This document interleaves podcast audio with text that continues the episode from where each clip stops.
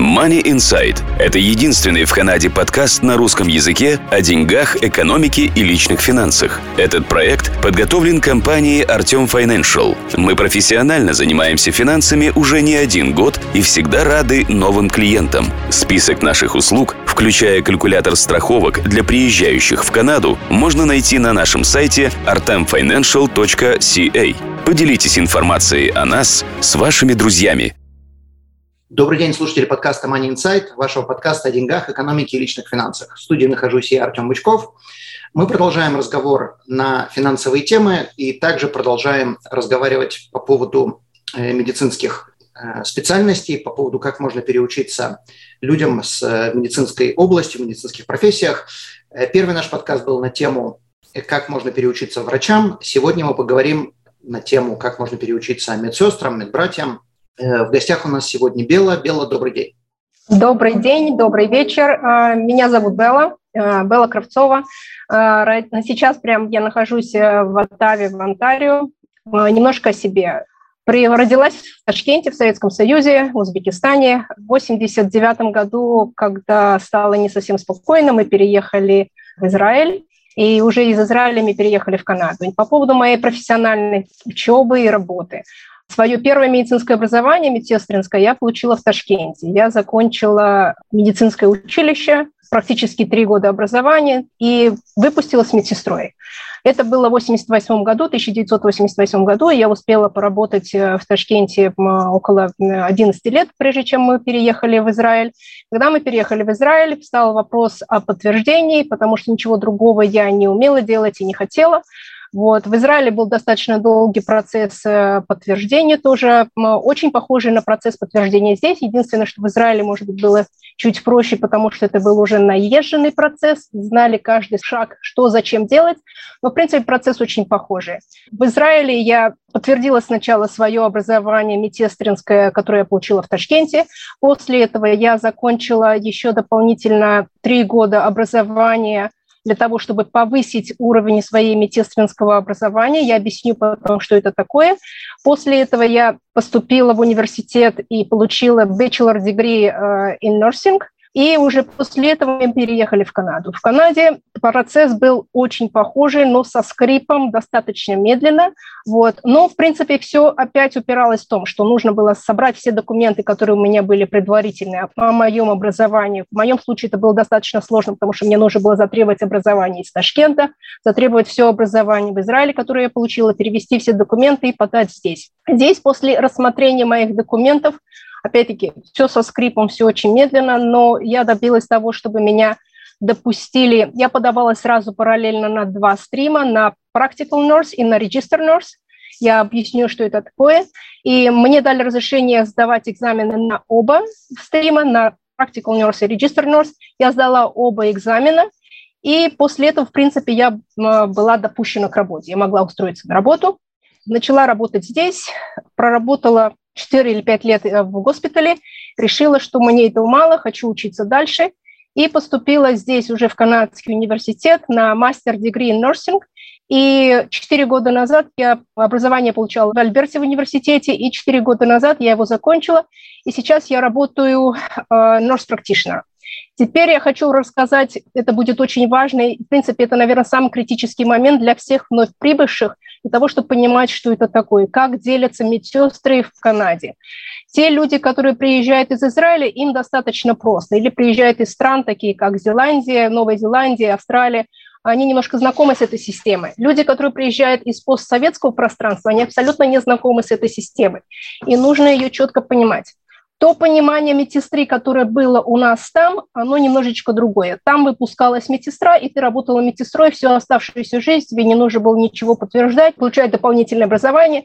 Были какие-то квалификации, повышенной квалификации, высшей квалификации и так далее.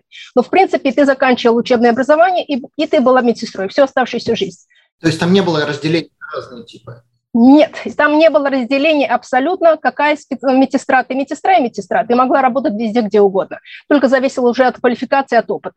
В Канаде, в принципе, так же, как и в Израиле, система другая. Здесь разделяются категории медсестер на три основные э, подкатегории. Первой степени это practical nurse. В разных э, провинциях оно называется немножко по-разному. В Онтарио у нас это называется RPN, Register Practical Nurse. В других ну, провинциях это называется LPN, License Practical Nurse. Смысл тот же самый. Эту специализацию получают, квалификацию, не специализацию, квалификацию получают те медсестры и медбратья, которые закончили колледж. Колледж, который дает диплом. Обычно это 2-3 года образования, и они сдают потом лицензионный экзамен и становятся LPN или RPN в Онтарио. Это так называемый самый первый уровень в медсестринском образовании. Если медсестры из страны исхода получили медсестринское образование в университете э, на bachelor degree, бакалавриат, 4 года, тогда они становятся register nurses. Это основная разница. Я на секундочку остановлюсь. Становится, ну для этого надо какие-то здесь экзамены сдать, для этого надо там, пройти какие-то, не знаю, квалификации, подтвердить свои дипломы. Вот здесь в этом, в этом вся и загвоздка, потому что я закончу э, свою мысль для того, чтобы мы потом перейдем. И вторая степень – это register nurse, который считается, это основная масса медсестер в Канаде на сегодняшний день, это register nurse, они работают практически везде, очень высококвалифицированные специалисты, гораздо более э, educated, э, образованные и experience, достаточно большой experience для того, чтобы работать везде, где угодно. Обязанности медсестер немножко тоже разные, чем то, что было в Советском Союзе или раньше там в стране исхода и здесь. И после uh, Register Nurse можно сделать еще более высокую степень образования. Это если получить uh, мастер-дегри, uh, мастерскую степень. Это дает опцию работать как nurse practitioner, в данный момент в Канаде nurse practitioner приравнивается практически к врачу. Я работаю как nurse practitioner, принимаю больных, я выписываю лекарства, я ставлю диагноз, я направляю, направ... даю направление на всякие исследования. Есть очень мало различий между nurse practitioner и врачом. Это два абсолютно разных стрима, но занимаемся мы практически тем же самым. Но это имеется в виду как family доктор, то есть это... Да, как family доктор, да. Да. Хотя есть nurse practitioner в анестезиологии, как, там, где nurse practitioner, а не врач стоит с больным и дает наркоз, это тоже есть. Есть nurse practitioner, которые работают в acute care в реанимациях, это тоже они работают как врачи, но опять-таки все-таки это немножечко другое, чем врач, но в принципе функции и обязанности очень похожи. Теперь по поводу того, для вновь прибывших. Ну вот, наверное, сегодня много, многие могут задать вопрос. Я хочу продолжать работать медсестрой в Канаде. Что мне для этого нужно сделать? Скажу сразу, процесс достаточно долгий и э, где-то, может быть, даже болезненный и по деньгам, и чисто психологически, потому что висишь в подвешенном состоянии достаточно долгое время, подтверждаешь, доказываешь, что ты можешь и как ты можешь. Это очень... Кем, на кого подаваться? На practical nurse, register nurse или nurse practitioner. Nurse practitioner вряд ли кто-то может подаваться сразу на nurse practitioner, потому что если вы никогда этим не занимались и у вас нет мастер дегри, вас даже не примут. Поэтому остается два стрима. RPN или LPN, который practical nurse, и register nurse. Здесь встает вопрос, на кого мне подаваться. Здесь вы можете примерно представить себе такой момент. Если вы в стране исхода получили медсестринское образование, которое составляло 2-3 года образования, значит, вы не можете подаваться на регистр nurse. Значит, однозначно это будет practical nurse. Если вы закончили университет, получили бакалавриат по медсестринской специальности, тогда да, вы можете подаваться на регистр nurse. Есть, конечно, разница между э, practical nurse и registered nurse в образовании, в обязанностях и в зарплате, однозначно. Сказать, что кто-то менее уважаем а, или более уважаем, не могу. Это совершенно разные, э, ну, это параллельные по специальности, которые, в принципе, они обе уважаемые, и очень хорошо используются в различных э, сферах медицины. В больницах, в поликлиниках, в домах престарелых и, и так далее. Какая, какое различие э, в работе? То есть где работают registered nurse, где работают э, э, practical nurse? Ну, вот у, у медсестер, в принципе, здесь есть такое понятие scope of practice. Scope of practice – это имеется в виду то, что вы можете делать, и то, что вы должны сделать. Если что-то, что э, вас просят сделать или вас, на, вам назначили сделать, но это не входит в ваш scope of practice, вы имеете право отказаться и сказать, что вы не можете это сделать, потому что это небезопасно для больного, потому что это out of scope of your practice. Это не scope of practice. Так вот, у RPN, у practical nurse и у registered nurses, у них разные scope of practice. Ну, для примера скажу. Естественно, это по уровню, они совершенно на, ур- на разных уровнях стоят. Могу сказать так, что э, practical nurse и не делает внутривенные инъекции. Practical nurse не дают кровь. Practical nurse э, не работают э, в отделениях, которые требуют интенсивной терапии. Это только registered nurses. Но в то же время, допустим, я была очень удивлена, когда приехала в Канаду, что в таком отделении, как нефрология, где производят диализу, я была очень удивлена, что туда с легкостью принимают RPN. С легкостью. Там могут работать и RN, и RPN. Вот. Но, допустим, в, в ICU, в intensive care или в реанимации по-русски RPN не работают, работают только registered nurses. Окей, okay. понятно. У меня теперь такой, скажем, склизкий вопрос, который может будет волновать особенно людей, приехавших с Украины. Что творится по поводу вакцинации? Это действительно скользкий вопрос, потому что при всех наших э, забастовках и э, Freedom Convoy, которые у нас здесь проходили по поводу вакцинации, по, по поводу того, что у всех есть право выбирать, что вливать в, свою, в свой организм, к сожалению, медики не имеют этого права выбирать. Поэтому, если мы хотим работать по специальности, мы должны иметь вакцинацию. И это касается не только вакцинации от ковида. Для любого человека, который только вступает на эту роль, Допустим, здесь все студенты, которые учатся в медсестринских колледжах или университетах, как вступительный э, вопрос они должны принести о том, чем они были вакцинированы.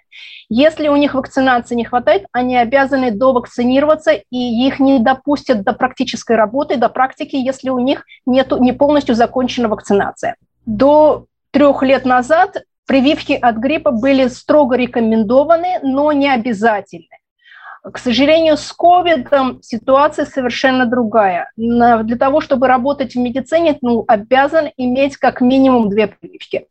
А, буквально вчера я получила письмо, в котором было написано, что третий, четвертый бустер э, не требуется, рекомендуется, но не требуется на данный момент. Но две прививки обязан ты иметь.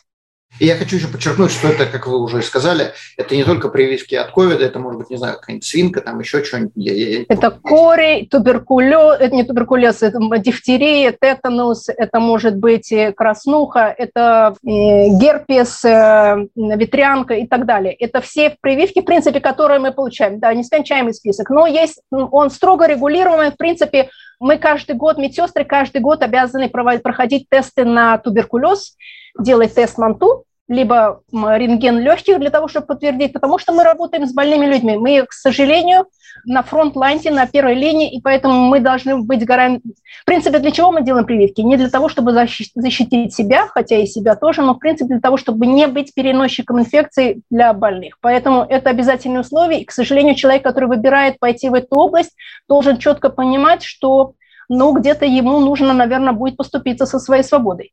Понятно, колоть будут по полной, ясно. Ладно, оставим этот вопрос, потому что он для многих будет не очень приятный, и для многих вполне может быть, что это будет решающий вопрос, идти вообще, продолжать свою работу в медицинской сфере или нет. То есть если человек абсолютно против, э, по крайней мере, ковид-уколов, то здесь вопрос будет решен до этой стадии.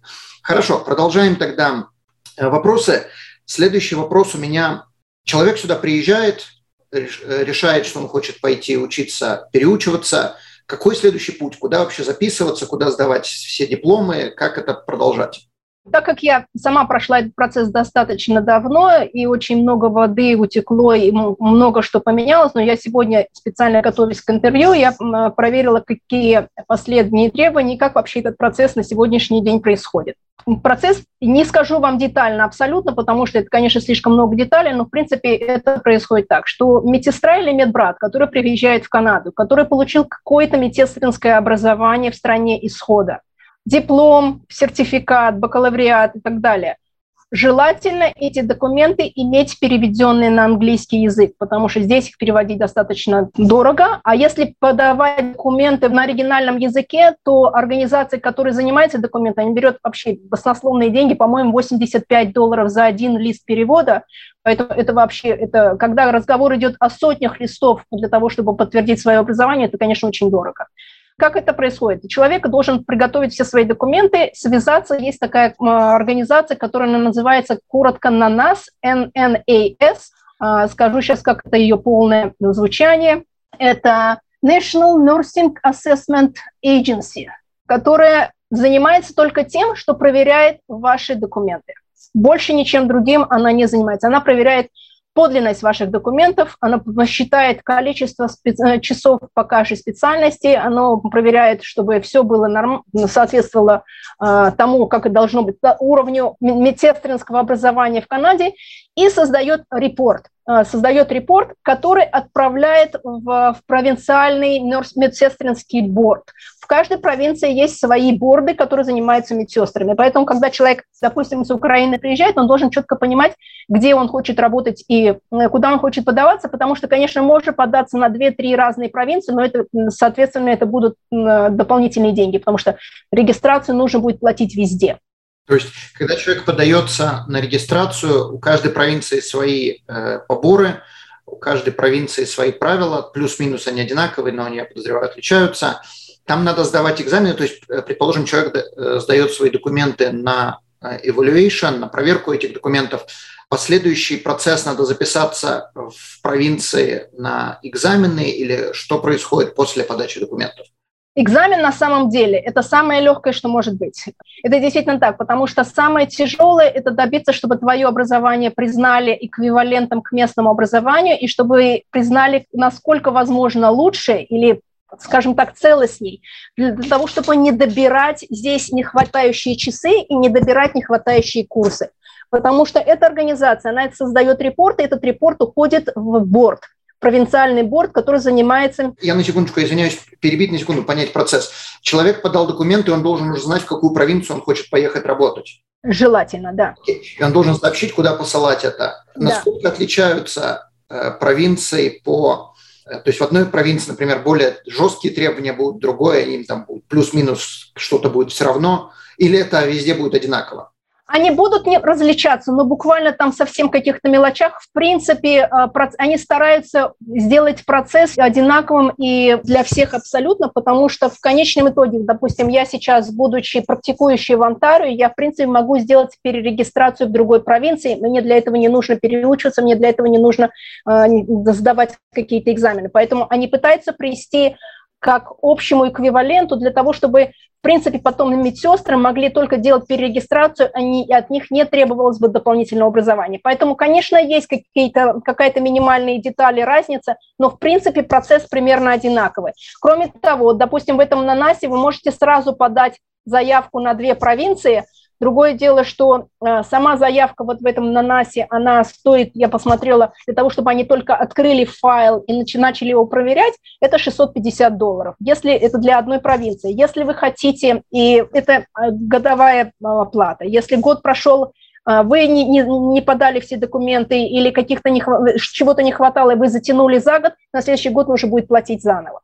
Но вот в этот момент, если вы хотите показать, что вы хотите поехать в какую-то другую провинцию, что вы, может быть, рассматриваете Альберту и Бритиш Колумбия, тогда будет основная масса 650 за открытие файла и, по-моему, 80 долларов только за дополнительную провинцию.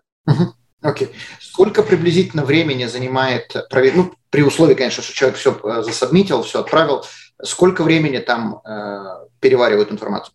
По-моему, у них таймфрейм, по-моему, 12 недель, по-моему. Но они говорят, что в течение года они обязуются рассмотреть при условии, что все документы в порядке и ничего вам досылать не надо, потому что они проверяют, они смотрят, чего-то не хватает, они вам пишут письмо, вы должны этот документ допроставить, и принципе весь процесс, они говорят, что если все документы есть, то вот в течение года вы получите от них репорт, но в принципе, по-моему, при условии, что вы все предоставили, по-моему, у них таймфрейм 12 недель. Окей. Okay. И также еще вопрос, если человек, предположим, послал документы, и они отвечают, что что-то не хватает, они все сразу проверяют, или как только они проверили, что видели, что-то не хватает, они посылают запрос, человек досылает, они проверяют дальше, опять говорят, что опять что-то не хватает. Наверное, скорее всего, так и происходит, потому что, в принципе, когда подаешь документы, у них есть чек-лист, в ты должен сам self-чек-лист. Ты должен знать, вот этот документ у меня есть, я его отправляю, и чек-лист. Этот документ у меня есть, я его знаю, я его отправляю. В принципе, можем послать не все документы и досылать их, но это все затянет процесс. Лучше, конечно, все собрать и отправить сразу. Ну, зная канадскую систему, здесь обычно э, два раза не думают, как только что-то не хватает, из моей практики. Они пишут, что что-то не хватает.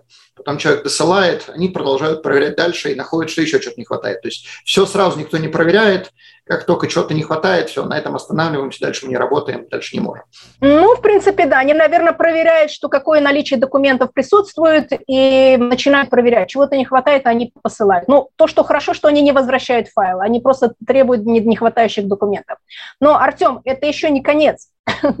как, бы это, как бы это ни звучало. Когда репорт сделан, на нас определил, являетесь ли вы эквивалент, ваше образование эквивалентом образования медсестры или медбрата в Канаде, они отправляют этот репорт в провинциальный борт.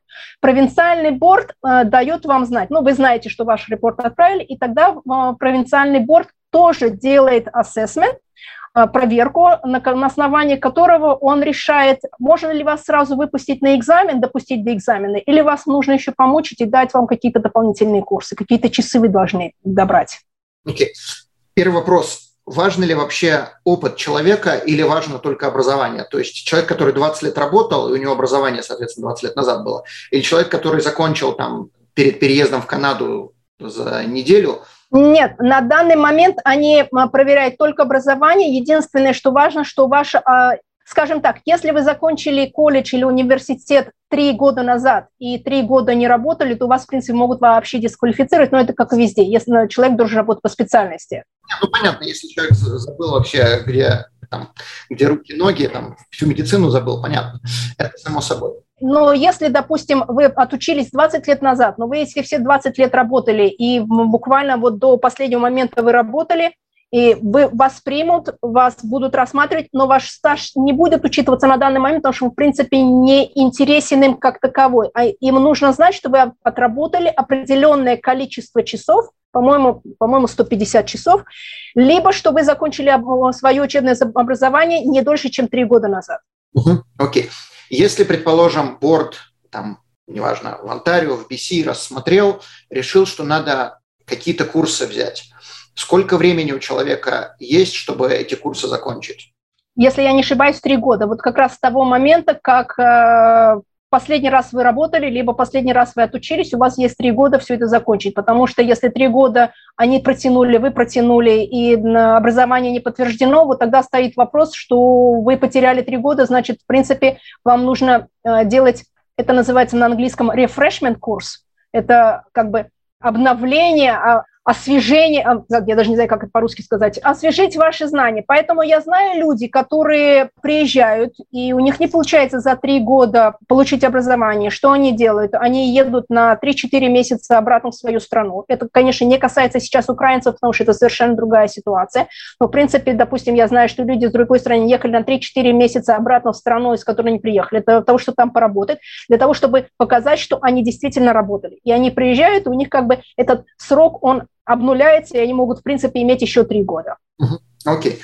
Насколько часто э, вот этот борт требует э, доучиться, добрать курсы, или это довольно-таки редкое явление? Это Сейчас не знаю. Лет пять назад они заворачивали каждого второго, говорили, что у них не хватает образования и требовали им добирать какие-то курсы. Это было что-то ужасное несколько лет назад, когда медсестры с огромным стажем, с э, хорошим образованием, э, чувствовали себя неполноценными людьми, которые должны еще чего-то доказывать, добирать какие-то курсы. Но в принципе, в принципе, сейчас я знаю, что это полегче. Они предлагают добрать курсы, и я считаю, что, в принципе, это, это обойтись малой кровью. Если нужно просто добрать какой-то курс, если нужно взять какие-то часы, э, это малой кровью обойтись, действительно. А нельзя устроиться на работу как nurse или в какую-то другую медицинскую профессию и параллельно учиться? Или это надо засесть за книжки, выучиться и только... Не-не-не, можно. Кроме того, вот сейчас после ковида, как оказалось, что у нас, это всегда мы знали, но в принципе, как оказалось, для, стало очевидным для обычного человека, что медсестер не хватает. Э, с ковидом, особенно с прививками, что очень много людей покинули профессию, что работать некому, поэтому для сейчас, для International Educated Nurses, э, они создают разные пилотные программы, которые ну, говорят так, что если вы уже подались, если вы уже в процессе, но у вас не хватает какого-то образования, вы, можете подключиться к этой пилотной программе, и вместо того, чтобы добирать курсы, вы платно работаете под кем-то, ну, в смысле, под, под наблюдением какое-то определенное количество часов, и тогда это засчитывается как э, добирание курсов или добирание часов. Но опять-таки это все рассматривается в индивидуальном порядке. Вместе с этим бордом, то есть они как бы... Э, да, это борд. Э, вся информация по поводу этих пилотных программ, она есть э, в бордах. Буквально вчера появилась какая-то информация по поводу именно такой пилотной программы для украинских медработников. Вот, был даже небольшой спор в Фейсбуке, кто может, кто не может, но, в принципе, это вот как раз-таки о том, что когда ты уже в процессе, когда твои документы уже прошли на нас, и они уже в борде, вот тогда этот момент, тогда ты можешь оплаиваться а, подаваться на эту пилотную программу. Ты не можешь податься на пилотную программу, если ты только приехал и просто ты там работал медсестрой с э, оригинальным дипломом, без каких-либо переводов, без каких-либо аккредитаций здесь, того, чтобы податься на эту программу, это не, невозможно. Okay, ну, в первую очередь это на нас будет, потом, после того, как все, все стадии этого эвалюации прошли, тогда это уходит в борт. Когда это ушло в борт, человеку сообщают, что у него есть такой вариант. Или иди учись, или работает, как мы сказали, под наблюдением, или просто ему приходит письмо, вот учись, и он должен сам эти пилотные программы узнавать, как-то где-то вычитывать, через кого-то узнавать. Нет, обычно, обычно борт присылает письмо, а, допустим, у тебя не хватает часов педиатрии. Ну, я чисто это может быть все что угодно. Ну, допустим, у тебя не хватает, допустим, 40 часов педиатрии, ты должен эти 40 часов взять, и, в принципе, они предлагают разные варианты. Каким образом? Либо ты прослушиваешь курс, либо ты записываешься на эту программу, либо ты идешь вот по этой пилотной программе. Они, в принципе, предлагают какие-то варианты. Другое дело, что Иногда бывает, что, допустим, в Оттаве у нас не так много программ. Я в свое время ездила, в свое время, много лет назад я ездила в Торонто раз в неделю для того, чтобы получить курсы. Вот. Но это немножечко ограничивает, но, в принципе, опять-таки, я хочу сказать, что если человек мотивирован, и я хочу сказать всем медсестрам и медбратьям, которые приезжают, оно того стоит. Э, если вы мотивированы, и если вы э, хотите работать по специальности, если вы себя не видите никакой другой специальности, э, бейте в правильном направлении, вы дойдете. Это реально, это возможно. Это не просто, это берет время, это берет деньги, это берет нервы, но оно того стоит. Теперь вопрос, если вы знаете, насколько это будет отличаться и в плане денег, и в плане процесса для людей, которые сюда приехали по work permit, поскольку украинцы сейчас приезжают с work permit, в плане всех этих физ в плане времени, э, будет ли это как-то отличаться для пиар, тех, кто здесь перманентные резиденты, и work permit людей? Вы знаете, Артем, меня в данном вопросе, потому что я сегодня, говорю, много читала и задавала вопрос именно себе задавала вопрос с контекстом, что если бы я приехала, или я бы представляла человека, который приехал из горячего региона, как Украина сейчас, в которой идет война, в которой невозможно получить какие-то документы или сходить, допустим, в колледж и получить э, какую-то справку. Что делать для таких людей? Так вот, э, на, в бордах, в принципе, и в нанасе написано, что если по какой-то либо причине вы не можете получить какой-то документ, или по какой-то причине вы не можете дослать что-то, что, в принципе, независящим от вас причинам. Им нужно написать письмо, и они будут рассматривать это в индивидуальном порядке. Теперь по поводу того, как это делать э, людям, которые сюда приезжают. Конечно, устроиться на работу сначала, потому что это действительно большие деньги, и я не думаю, что люди, которые бежали от войны, обладают средствами, которые они могут с первого дня сразу вытащить для того, чтобы вот заплатить даже вот эти все фи, потому что это действительно большие деньги. Понятно, причем как бы они непредсказуемые. То есть, когда мы говорим 650 долларов, я думаю, это вообще это самое начало. То есть 650 долларов туда, 80 долларов сюда, потом 80 долларов здесь, потом за какой-то перевод пере, э, заплатить, да. Поэтому, в принципе, я бы посоветовала людям, которые приезжают сюда и которые э, хотят работать в медицине, идти работать в медицине. Э, что это значит? Э, я сейчас работаю как nurse practitioner в доме престарелых, в retirement home. Это достаточно широкая широко применяемое здесь, это, это очень широко развито здесь, это не так, как в стране исхода.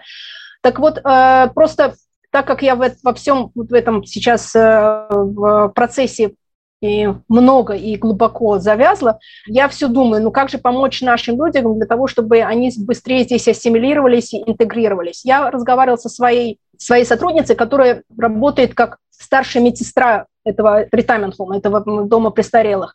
Потому что даже те люди, которые просто ухаживают за стариками, у них должны быть шестимесячные дипломы ну, по-русски бы это называлось санитарки, а здесь это называется PSW, Personal Support Working. Люди, которые помогают одеть, помогают раздеть, помогают поднять, помогают в туалет сходить. Ну, вот такое то, что вот ежедневный уход. Ежедневный уход – то, что необходимо для стариков.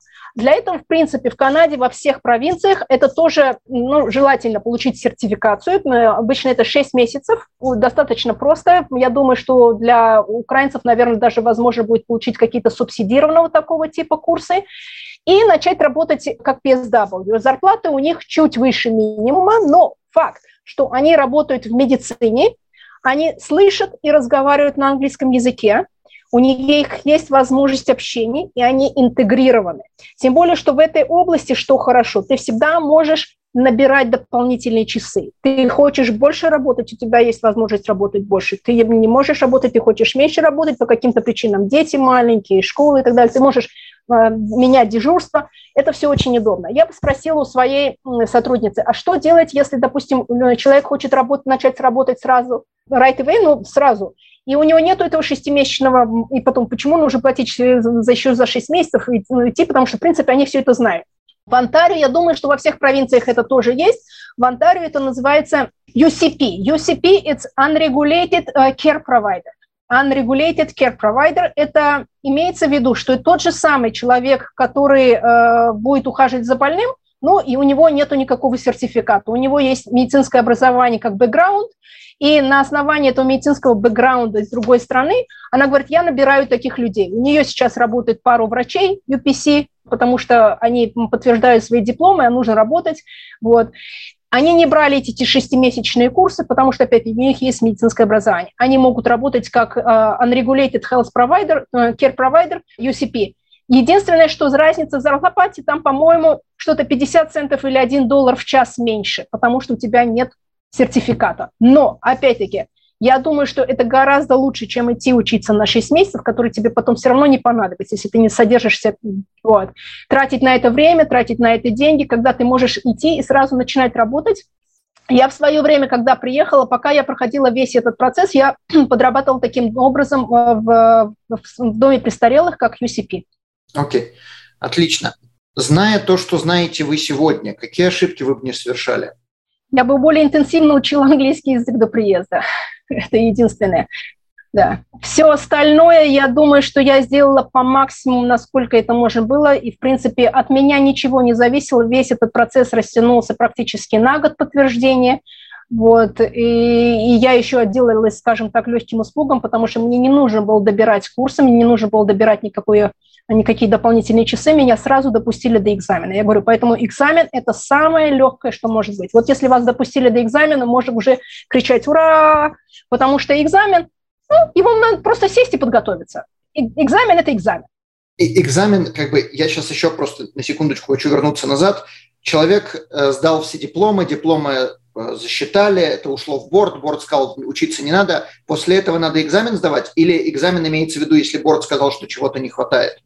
Не-не-не-не-не. Вот борт э, принял, сказал, замечательно, у вас хватает часов, у вас хватает всего, вам ничего не надо доучиться, вот вам на разрешение на сдачу экзамена. И вы идете, сдаете экзамен на лицензию. Это вот эта лицензия медсестры, которая дает право работать в Канаде. Отлично. Э, если, предположим, борт получил все документы, Бывает такое, что борт говорит, на Registered Nurse вы не дотягиваете, надо сдать экзамены, а вот на Practitioner Nurse вы можете идти работать хоть завтра, идите сдавайте экзамен. Нет, не совсем так, потому что для того, чтобы они вам не скажут, вы на это не дотягиваете и можете идти. На, нет, для этого нужно параллельно подавать документы. Это два разных стрима. Поэтому, допустим, в Нанасе, на Насе тоже, это тоже стоит дополнительные какие-то фи, там что-то около 80 долларов, если, допустим, я вот только начинаю процесс, и я не уверена, мое образование хватит для этого или, для этого, и давать параллельно на RPN, на LPN и на Register Nurse. Я в свое время тоже подавала, это было два процесса. Я переводила документы в одном, но как бы их делала в двойных экземплярах и посылала две абсолютных стопки бумаг в два разных, э, там два разных отдела. Поэтому они между собой не пересекаются. Ты не можешь сказать, перенесите документы из одного отдела в другой, они этим заниматься не будут. Поэтому документы нужно послать параллельно. И как вот у меня было 12 лет назад, я подала параллельно на оба, и практически в течение, э, с разницей в двух, две недели мне пришло из одного отдела, что я могу сдать экзамен, и пришло из другого отдела сдать экзамен. Я пошла на оба экзамена только для того, чтобы быть уверена, что я не пропущу ни один. Что вдруг я один не сдам, а в другой сдам. Разве экзамен не приходит после того, как борт э, запрувил это дело? Да, да. Я имею в виду, что я подала документы на, два, на RPN и на а, у меня это заняло где-то год для того, чтобы они подтвердили, затребовали дополнительные документы. И все, когда я все это получила, мне пришло два отдельных письма. С RPN мне пришло, что мы ваши документы проверили, оно все соответствует, вы можете идти сдавать экзамен. И мне предложили даты сдачи экзамена. И такое же письмо я получила через две или три недели на RN, то же самое, что с разными датами. Это два разных экзамена, это две разные, э, э, за все нужно платить, это два разных фи. Когда это уходит тогда в борт? После экзамена или до экзамена? То есть я, я насколько понял, подозреваю, что я понял неправильно, после НАНАСа это должно пойти в борт, чтобы они это еще э, просмотрели. Да, потому что на нас а, не определяет, сможете вы работать медсестрой в конкретной провинции. Они, в принципе, определяют ваш диплом подлинным, что сколько часов вы здесь прослушали, сколько часов вы здесь прослушали, и они уже готовят репорт, Э, по статьям и отправляют его в борт. А борт уже открывает и говорит, так, а вот наши медсестры, они должны быть больше часов прослушать, а здесь его даже больше, чем наши медсестры прослушивают. Поэтому вот это борт определяет, нужно вам добирать курсы, доучиваться или что-то прослушивать, или не нужно. Это не на нас, на нас только первая ступень, которая проверяет, подлинность и эквивалентно вашего диплома. Они потом переправляют, по-моему, если даже не ошибаюсь, на нас, по-моему, даже не на территории Канады находится. Я не буду говорить абсолютно. Понятно. Насколько вообще важен английский язык, если человек приезжает? Э, во-первых, надо ли ему какие-то там Ельцы сдавать или какие-то э, определенные экзамены, или просто надо знать английский? И насколько вообще важно, то есть можно ли подтянуть на работе язык? Однозначно. Я говорю, единственное, о чем я жалею, что я может быть, не так интенсивно его учила до приезда, потому что я в стране исхода сдавала IELTS три раза, и я не добирала на, на тот балл, который мне нужен для того, чтобы, не, ну, чтобы автоматически пройти и приняли мои language э, э, знания. Вот. И уже будучи в Канаде, я сдавала еще два раза экзамен. Поэтому английский – это первое и главное условие для того, чтобы вообще начать процесс. Потому что часы могут признать, часы могут сказать, вот, все замечательно, у вас великолепное образование, а, вам все нормально, но если английский не сданный на необходимый уровень, до экзамена не допустят. А до экзамена не допустят, значит, ты не можешь работать. Окей, okay. то есть до экзамена надо предоставить результаты э, своего английского теста? Да. Окей, okay. понятно. Ну, то есть у человека, грубо говоря, есть год, пока там рассматриваются все документы, плюс-минус. Да, если, допустим, а, приезжают люди с хорошим языком, и они не сдавали за территорией Канады никакие английские тесты, здесь в нашей провинции, в Онтарио, допускаются на английский язык, допускают два экзамена. Это IELTS и CELBAN. Раньше был TOEFL, э, еще какие-то, сейчас только два экзамена. Я советую людям, если они не, у них нет опыта сдачи английского экзамена за пределами Канады, на IELTS не ходить. IELTS один из самых тяжелых экзаменов. Окей, okay, то есть есть возможность выбрать? Есть возможность выбора, потому что оценки, которые они требуют, они требуют достаточно высокие оценки. И они требуют оценку не одну общую, они требуют, чтобы оценки были в четырех разных категориях. Это чтение, это прослушивание, это разговор и написание. И если все хорошо, а одно что-то хромает, это не засчитывается, ты должен снова идти полностью сдавать экзамен. Понятно. Понятно. Не весело если так. То есть э, у человека может быть сколько угодно лет опыта, может быть там гений воплоти, но тем не менее нет языка, извини, учи. Но здесь, здесь, в принципе, я абсолютно согласна, потому что я даже могу сказать на своем собственном опыте. У меня был уже сданный IELTS, у меня был сданный экзамен на лицензию, а когда я пришла на работу, я столкнулась с тем, что, ой, вой-вой, я боюсь ответить на телефонный звонок, потому что я боюсь, что я услышу что-то не так, у каждого свой акцент, каждый разговаривает со своей скоростью речи, у каждого кто-то торопится. Тем более медсестры, медсестры, медбратья знают, что в экстренной ситуации тебе медленно и четко говорить никто не будет. Очень часто это фраза, брошенная через плечо, доза лекарства, как ее дать, что дать. Уровень английского должен быть, потому что э, от этого зависит безопасность э, человека, больного, ну и в конечном варианте безопасность твоего диплома, твоей лицензии. Да, да. Насколько легко найти работу после того, как человек прошел все эти эвалюации, сдал экзамен? Есть ли какие-то сложности или это просто прошел, все, завтра берут на работу? Ну, на работу устроиться не проблема. Не проблема. Другое дело, что если ты не привередничаешь и хочешь, и готов работать э, в начале, естественно, это как везде. Надо попасть на первое место, а потом уже идет просто по накрученному. Если ты не привередничаешь, и ты готов работать где угодно, работать на работу ты можешь буквально на, через неделю после того, как ты сдал экзамен. Угу. И это, я подозреваю, во всех провинциях будет подобное. А, я думаю, что да, потому что шортыч, нехватка медработников очень большая.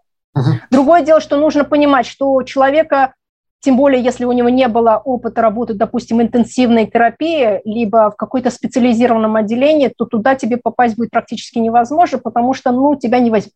Для этого ты должен показать, что ты можешь там работать, либо по опыту работы, либо по своим знаниям, потому что, допустим, могу сказать, что я когда приехала и когда я сдала экзамен, я не устроившись еще на работу, я сразу пошла и поступила на курс здесь Critical Care Nursing. Это реанимация, медсестринское дело для реанимации. Я еще не работала, я поступила на этот курс за свои деньги. Вот. И когда я ходила на интервью, я всем говорила, что я уже учусь на этом курсе. Любое отделение более-менее сложное, Каждое интервью тебе дают письменный экзамен и устный. Поэтому э, это не просто интервью, кто что, расскажи о себе. Это специализированные вопросы, можешь ли ты работать в этой области. Поэтому, в принципе, я устроилась практически сразу в достаточно сложное отделение, это называлось нейрохирургия, интенсивная нейрохирургия. Я попала туда сразу, но я думаю, что я попала туда именно сразу, потому что я уже училась на этом курсе, и я могла ответить на эти специализированные вопросы. Но, в принципе, начать работать в терапии, начать работать в, в доме престарелых, начать работать в каком-то области, где не требуется такой специализации, не проблем. Хоть завтра. Ну, не завтра, естественно, но рабочей силы не хватает. А уже когда ты внутри системы, когда ты уже начал работать, когда ты понимаешь, что происходит, ты знаешь, как вообще выглядит медицина изнутри в канадской, потому что это достаточно большая, это очень большая разница будет для украинцев. Для меня, человек, который приехал из Израиля, где та же западная система, все равно это было другое. Вот. А когда ты уже себя чувствуешь более-менее комфортно, вот тогда ты можешь уже плавать из отделения в отделение, туда, где тебе больше хочется, там, где тебе более интересно, там, где менее интенсивная работа, менее тяжелая физическая работа. Работы медсестрам хватает, и ее везде много. Я думаю, что у меня теперь будет последний вопрос, относительно короткий. Какие расходы есть у мед, медсестер после того, как они устроились на работу? То есть платите ли вы за какие-то лицензии, какие-то страховки, или за все это платит работодатель? Каждый год, и это, кстати говоря, только в Канаде. Я не знаю, есть ли это в Америке. А, в Канаде для мы каждый год обязаны платить membership fee. Это для того, чтобы ты поддерживать лицензию активной, каждый год мы платим э, борду Фу, если я не ошибаюсь, последний год я платил 360 долларов. Вот. С недавнего времени в, в Онтарио, я не знаю, как в других провинциях, в Онтарио обязали всех медсестер иметь liability insurance. Страховку на деятельность, страховку на, на медицинскую деятельность. Если, не дай бог, совершишь какую-то ошибку, чтобы у тебя была ну, страховка на тот случай, что кто будет платить эти ошибочные деньги, представлять тебя в суде. Вот. Это обязательно сейчас для всех медсестер в Онтарио, но в, в нашем случае в Онтарио это хорошо, они включили это в общий фи. Поэтому эта страховка вместе с фи, она 360 долларов. Окей. Okay. И есть ли какие-то еще расходы или по большому счету это все? Нет, раз в год ты платишь вот эти деньги. Ну, они, смотрите, медсестры, в принципе, здесь большей своей массе, они не стоят на месте, они все время берут какие-то курсы. Но это чисто ну, хочешь, берешь, не хочешь, не берешь. Но, в принципе, обязательно, Обязательно ты должен заплатить каждый год, и до 31 декабря ты должен заплатить за свою лицензию. А лицензия подразумевает, что надо взять какие-то курсы и набрать там определенное количество баллов, там курсов. Или если я не хочу учиться, ну, в теории глупо, конечно, так что это за медработник, который не хочет вообще учиться. Но в теории, предположим, человек не хочет учиться, есть ли у него обязательство взять какие-то курсы? Курсы платные взять вас никто не обяжет. Но а, Допустим, в Онтарио у нас есть такая система, это называется э, quality control. Они randomly, борт выбирает случайным образом медсестер и посылает им, им письма, которым они должны написать э, за последний год или за последние три года, допустим, как они повысили свою специализацию, что они учили, какие курсы они брали, может быть, какие-то онлайн-курсы, может быть, какие-то книги почитали. И сестры время от времени должны подтверждать, что они соответствуют и движутся со, ногу со временем. Угу. Отлично. Белла, огромное спасибо за информацию. Если у слушателей будет... Артем, прежде, прежде чем мы закончим, я думаю, что достаточно важный вопрос, который, в принципе, я думаю, что вы просто, наверное, забыли спросить, но это будет очень интересно медсестрам, которые приезжают, сколько медсестры зарабатывают. Я, я его специально не спросил, потому что я не был уверен, что вы захотите на эту тему говорить, но если вы не против, то я абсолютно за. Опять-таки, разница есть между провинциями и разница есть от RPN и RN. Теперь, кстати говоря, очень важный вопрос для тех, кто приезжает. Хотя для борда и для ананаса не важно, сколько лет вы проработали в специальности. Вот для этого не важно. Главное, чтобы у вас было какое-то количество NA часов для того, чтобы вас просто приняли на проверку. Но вот потом для работы очень важно иметь документ, бумагу, на которой будет написано, сколько лет, и желательно написано, чтобы это было в часах, сколько часов у вас есть в вашей практике. Почему? Потому что медсестринская зарплата в Канаде зависит от вашего опыта. И вот если вы этой бумаги не имеете, и вы сдаете, анализ, сдаете лицензию и получаете возможность выйти на работу, но э, вы, у вас есть 20, 20 лет опыта, но он у вас не подтвержден, и у вас этой бумаги нет, вы начинаете работать как вот со школьной скамьи, с нуля. Ваш опыт начнется считаться за, с нуля. Но если у вас есть 20 лет э, опыта, и вы его подтверждаете, и у вас его больница примет, но опять нужно понимать, что это только государственные больницы его принимают, не частные клиники. И если ваша больница его примет, то вы будете считаться, вы можете даже перепрыгнуть всех ваших сотрудников, которыми вы потом будете работать, если ваш стаж принят, и ваша сетка тарифная будет учитывать весь ваш стаж. Поэтому вот в этом случае очень важно не выбрасывать документы, которые подтверждают вашу работу. И опять-таки, никакие документы не выбрасывать. Все, что возможно, все надо привести, и по возможности все надо перевести. Теперь по поводу зарплаты. Я буду говорить за Онтарио, но если у меня есть сетка передо мной, я ее приготовила по разным провинциям, что, допустим, зарплата для RPN, для LPN, для Practical Nurse, который колледжное образование два года. В Онтарио начинающая зарплата – это 22 доллара. В час? Да, 22 доллара в час. И максимальная зарплата в час и 32 доллара, в зависимости от сажи и так далее. А это зависит от э, времени суток? По поводу времени суток. Да, за времени суток еще есть добавка. Нет такая большая добавка, как в других странах, но люди, которые работают, допустим, ночные смены, либо выходные, либо праздники, у них есть добавка, да. Окей, okay. хорошо. То есть диапазон 22-32 доллара за Да, это, допустим, по Онтарио. В Альберте это начальная цена 25, высокая цена – это 34 доллара 70 центов, допустим. Самая минимальная зарплата на то, что я вижу по сетке, это Квебек и Нью-Брансвик. Это для RPN. RN э, зарплата, естественно, гораздо выше, чем у RPN. И в Онтарио начинающая зарплата – это 25 долларов, а высокая зарплата, самая последняя зарплата – это 48 долларов в час. Когда мы говорим о 25-48, неважно, посередине что-то, этот человек будет получать, как бы, насколько сложно устроиться на работу, если человек готов работать там, по 10 часов в сутки, насколько сложно устроиться и просто 10 часов в сутки каждый день вообще без выходных пахать как лошадь. И человек тогда, соответственно, будет получать за все эти 10 часов по, по своей ставке – или какие-то будут там различия. 8 часов ты получаешь столько, и ты больше определенного количества часов работать не можешь, а вот если ты работаешь овертайм, мы тебе платим столько. Насколько это все будет э, зависеть от часов? А, это очень много зависит от часов. А, медсестринская, опять-таки, я буду говорить за Онтарио, потому что эти вопросы по другим провинциям я не знаю, но в Онтарио full time, полная ставка, это даже не 40 часов в неделю. Полная ставка у медсестер – это 37,5 часов. У нас меньше часов в неделю мы должны отработать, чтобы получить на full time.